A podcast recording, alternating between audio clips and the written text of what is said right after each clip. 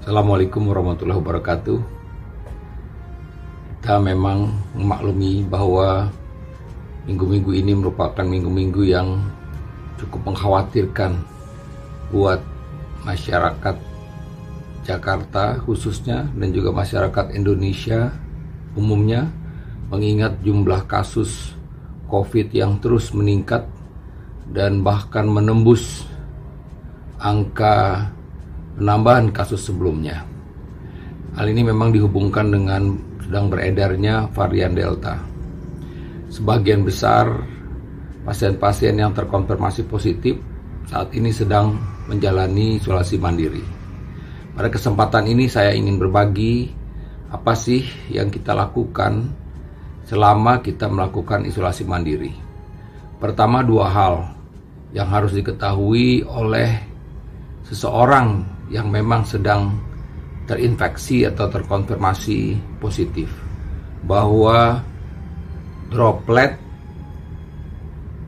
Anda ini bisa menularkan ke orang lain karena droplet ini mengandung virus. Pada saat batuk, bersin, atau berbicara seperti ini pun juga masih bisa menularkan kepada orang lain. Itu hal yang pertama yang harus diperhatikan. Kemudian yang kedua adalah kita dalam masa isolasi mandiri ini adalah menjaga agar kondisi ini tidak semakin buruk. Jadi eh, hasil diskusi saya pada beberapa pakar paru eh, menyebutkan dan juga hasil pengalaman pribadi di dalam membantu menangani pasien-pasien tiga hal yang memang harus diantisipasi ketika pasien-pasien COVID itu mengalami infeksi. Pertama adalah pasien-pasien COVID itu akan mengalami biasanya pada minggu kedua suatu peradangan yang paru khususnya dan menyebabkan terjadinya perburukan dari fungsi paru sehingga saturasi turun dan bahkan pasien ini perlu mendapatkan suplementasi oksigen dan yang terburuknya misalnya perlu mendapatkan ventilator. Kemudian yang kedua adalah bahwa orang-orang dengan terinfeksi virus ini sebenarnya secara umum itu mempunyai daya tahan tubuh yang rendah. Sehingga bisa saja mereka ini akan mudah sekali terinfeksi oleh infeksi yang lain. Jadi oleh karena itu juga harus dijaga dia tidak terpapar dengan infeksi-infeksi lain yang bisa memperburuk keadaan. Kemudian ketiga lagi hal-hal yang bisa terjadi menjadi komplikasi dari pasien eh, COVID dan ini juga biasanya pada minggu-minggu kedua yaitu adanya hiperkoagulasi, terjadinya kekentalan darah yang bisa saja menyebabkan terjadinya uh, kematian mendadak heart attack atau juga mengalami stroke atau gangguan-gangguan hiperkoagulasi lainnya. Jadi ini hal-hal yang harus diantisipasi. Nah, saatnya baga nah sekarang bagaimana caranya agar kita bisa mengatasi kedua hal tersebut, kedua hal utama tersebut. Pertama tentu kita memang diusahakan apabila memang ini berada dalam satu kamar, kamar yang memang kita hanya sendiri di sini. Ada beberapa tempat isolasi, memang ada yang kamar berdua, artinya bisa saja memang suami istri karena sama-sama memang positif misalnya itu memang dalam tempat memungkinkan. Ya, tapi diusahakan memang sendiri. Dan diusahakan juga sirkulasi udara dari kamar ini baik Artinya apa? Bahwa e, tentu sirkulasi udara keluar. Jadi kalau bisa memang ada jendela keluar sehingga udara keluar. Dan juga masuk cahaya matahari ke dalam ruangan ini. Ini juga menjadi hal yang penting. Ya, kita berharap dari buat buat si pasien sendiri tentu e, tambahan cahaya matahari ini juga meningkatkan vitamin D. Kemudian juga buat ruangan sendiri tentu dengan ada ultraviolet dari matahari ini juga membersihkan kalau mungkin ada virus-virus atau hal yang lain dari langsung dari matahari ini.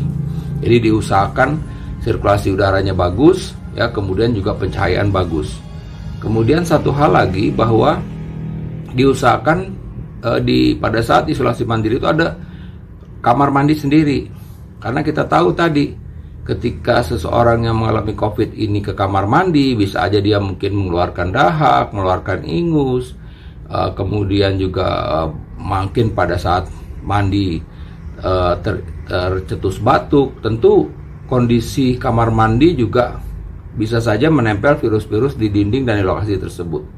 Begitupun pada saat buang air besar, bisa saja kalau memang virus itu menempel di saluran cerna ketika dia buang air besar itu juga mengganggu. Jadi diusahakan memang kamar mandi sendiri. Apabila tidak, maka memang eh, setiap uh, si pasien itu masuk harus segera dibersihkan, begitu ya. Nah, buat yang membersihkan pun juga harus benar-benar memperhatikan paling tidak dia harus menggunakan masker, kemudian dia menggunakan sarung begitu. Nah, bagaimana dengan makan minum? Terus terang saja memang pada pasien-pasien yang mengalami isolasi mandiri itu ya harus disuplai makan minumnya begitu ya. E, makan yang ditaruh di depan meja di depan e, di meja di depan kamarnya. E, kemudian oke okay, paling dikasih tahu e, makanan sudah datang setelah ia mengantarkannya turun atau posisi jauh baru dia mengambil. Ya dalam situasi misalnya memang um, tidak mungkin orang untuk sangat jauh sekali ya bisa saja si orang atau pasien yang yang sedang isolasi mandiri itu ya keluar kamar dengan menggunakan masker. Ya kan itu tadi saya bilang tadi kita tujuannya adalah mencegah agar kita tidak menulari orang sekitar. Saya sering mendapatkan pasien-pasien itu timbul di klaster keluarga bisa saja di awal memang tidak diketahui bahwa keluarganya itu positif atau dia sudah diketahui memang COVID berusaha untuk mengurus tapi tidak memperhatikan hal-hal ini sehingga dia tertular ya eh, dari pasien tersebut. Nah, kemudian juga bisa bicara soal masalah baju ya dan kebersihan ruangan dan dan kamar mandi ya sebaiknya kalau masih ada kekuatan tenaga masih ada buat si pasien yang sedang isolasi mandiri sebaiknya membersihkan sendiri. Sekali lagi untuk mencegah agar orang lain tidak tertular dengan mungkin percikan e, dari e, kita ya, mungkin ketika kita bersin atau kita batuk atau mungkin kita sedang menerima telepon atau sedang berbicara begini bisa saja e, droplet kita menim, e, berada di sekeliling uh, tempat kita ini gitu ya. Jadi sebaiknya kita kita membersihkan kamar sendiri dan juga kamar mandi sendiri. Bagaimana dengan baju? Ya tentu kan kita mesti mandi ya, kita mesti mandi. Uh, baju-baju ini dimasukkan dengan rapi ke dalam suatu uh, tempat ember dan tertutup. Ya tertutup ya. Nah, kemudian orang yang nanti mengambil itu harus menggunakan masker dan juga menggunakan sarung tangan dan langsung dibawa ke tempat cucian dan saat itu tidak boleh juga diterbang-terbangkan kan biasanya jika diterbangkan tidak usah langsung saja dicelupkan langsung direndam uh, di uh, disinfektan ya atau uh, apa namanya untuk air sabun pun rasanya virus juga akan mati ketika ditaruh direndam untuk beberapa waktu ya kan uh, baik 30 menit satu jam tergantung uh, keadaan begitu dan setelah itu baru proses pencucian Nah, begitu selesai baju itu selesai, taruh juga di depan di meja. Jadi ini hal-hal yang bagaimana kita berusaha agar kita uh, tujuan kita isolasi mandiri. Kalau memang masih ada orang lain di dalam rumah ini atau tempat kita melakukan isolasi mandiri, jangan sampai kita menularkan kepada orang-orang tersebut.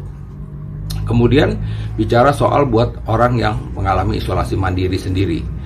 Yang terpenting adalah Anda mesti tenang.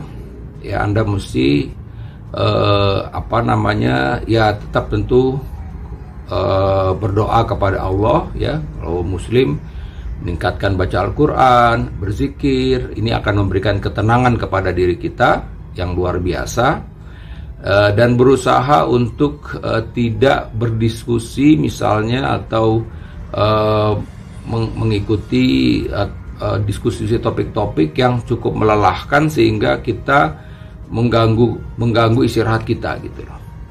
Karena dalam kondisi seperti ini, apalagi pada minggu-minggu pertama, yang terpenting adalah tidur kita cukup. Tidur kita harus cukup. Ya bisa saja tadi setelah saya makan pagi, minum obat, jam-jam 10 sudah mulai ngantuk tidur. Mungkin satu jam terlelap kita, uh, kemudian persiapan untuk makan siang, kemudian mungkin satu jam, satu jam tidur lagi, ya nggak ada masalah. Ya setelah uh, sholat asar buat yang muslim silakan kalau mau ngaji untuk mengerjakan hal yang lain uh, sambil menunggu waktu uh, maghrib uh, makan maghrib ya kemudian mungkin silakan lagi mau ngaji mungkin berinteraksi dengan keluarga melalui video call misalnya atau eh, WA agar mereka juga mengetahui bagaimana kondisi kita. Nah, selesai sholat isya diusahakan jam 8 udah ya udah siap-siap untuk tidur. 9 mudah-mudahan jam setengah 10 kita sudah tertidur terlelap lagi. Ini poin jam tidur menjadi hal yang penting. Ya jangan kita terjebak dengan kegiatan-kegiatan yang akhirnya waktu jam tidur kita menjadi terganggu gitu ya nah eh, kemudian hal yang lain harus diperhatikan memang mudah-mudahan nafsu makan kita baik karena ada beberapa pasien-pasien yang memang mempunyai mual keluhan mual kembung ya karena mungkin faktor stres akhirnya mahnya kambuh. Nah, silakan dia bisa uh, berkonsultasi pada dokter atau mungkin juga sudah punya obat-obatan mah sebelumnya silakan untuk dikonsumsi. Ya, kemudian juga bagaimana dengan obat-obatan itu sendiri. Jadi memang sebaiknya ketika kita mulai isolasi mandiri, Anda mestinya juga lapor kepada pada saat diagnosis pertama itu kepada siapa di mana misalnya kalau ini ditegakkan oleh rumah sakit, sebaiknya konsultasi dengan dokter rumah sakit tersebut. Kalau ini kebetulan tracing ada di pengawasan puskesmas, silakan juga mungkin dari arahan dari puskesmas bagaimana. Jadi uh, mesti ada uh, kontak kontak tenaga medis, ya tentu disesuaikan dengan kondisi tersebut. Dan beberapa platform juga menyediakan uh, platform konsultasi, telemedicine juga menyediakan hal tersebut. Uh, ya kemudian juga uh, bisa beberapa rumah sakit pun juga menyediakan untuk kepentingan uh, telemedicine itu. Silakan kalau untuk dimanfaatkan. Uh, karena sekali lagi uh, isolasi mandiri itu tetap mesti dalam keadaan terpantau. Ya artinya uh, apabila anda membutuhkan sesuatu uh, bantuan medis anda bisa berkontak kepada uh, orang atau nomor yang sudah anda punya begitu itu hal yang menjadi hal yang penting Kemudian bagaimana dengan obat-obatan? Ya saya rasa sesuai dengan arahan-arahan dokter. Tentu ketika dokter menilai ah, ini Anda termasuk gejala yang ringan, uh, umumnya memang yang isoman adalah tanpa gejala atau gejala ringan. Kalau Anda sudah dikriteriakan gejala sedang atau bahkan berat itu memang Anda harus direfer ke rumah sakit. Nah, itu ada obat-obatnya, terserah nanti misalnya dokternya bilang, oh ini Anda mendapat antivirus, bisa kita sebut ada obat antivirus papipiravir, nah itu dikonsumsi yang sesuai dengan anjuran dari dokter. Ada juga kadang-kadang dokter mengkombinasi dengan uh, antibiotik sebenarnya uh, azitromisin tapi sebenarnya untuk anti radang. Ya uh, itu juga untuk membantu proses penyembuhan. Kemudian beberapa vitamin-vitamin yang sering dikonsumsi juga oleh orang yang menderita COVID yaitu vitamin D 5000, kemudian juga uh, vitamin C ya. Kemudian juga ada uh, vitamin E. Ada lagi multivitamin atau zinc. Ini adalah hal-hal yang bisa dikonsumsi oleh Anda ya ketika Anda memang uh, sedang mengalami isoman ini. Dan hal-hal yang lain yang bisa Anda uh, ada lakukan tadi ya tetap silakan tadi tetap makan yang baik ya kan usahakan makan tadi tiga kali sehari dan disela-selai dengan buah-buahan. Minum juga yang cukup, minum yang cukup. Ya, bagaimana anjuran untuk madu? Silakan kalau Anda mau konsumsi madu. Jadi ini hal-hal yang harus Anda perhatikan uh, selama Anda mengalami uh, isoman ini.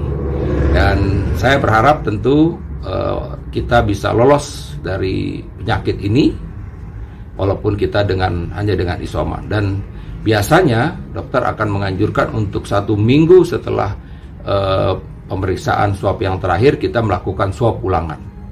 Ya, uh, begitupun selanjutnya.